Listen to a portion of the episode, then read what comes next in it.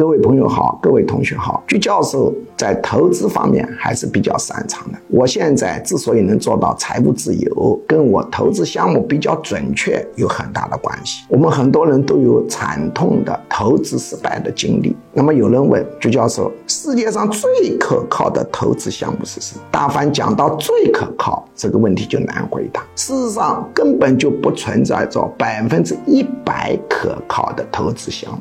不过，相对而言，世界上最可靠的投资项目是投什么呢？是投自己，让自己升级。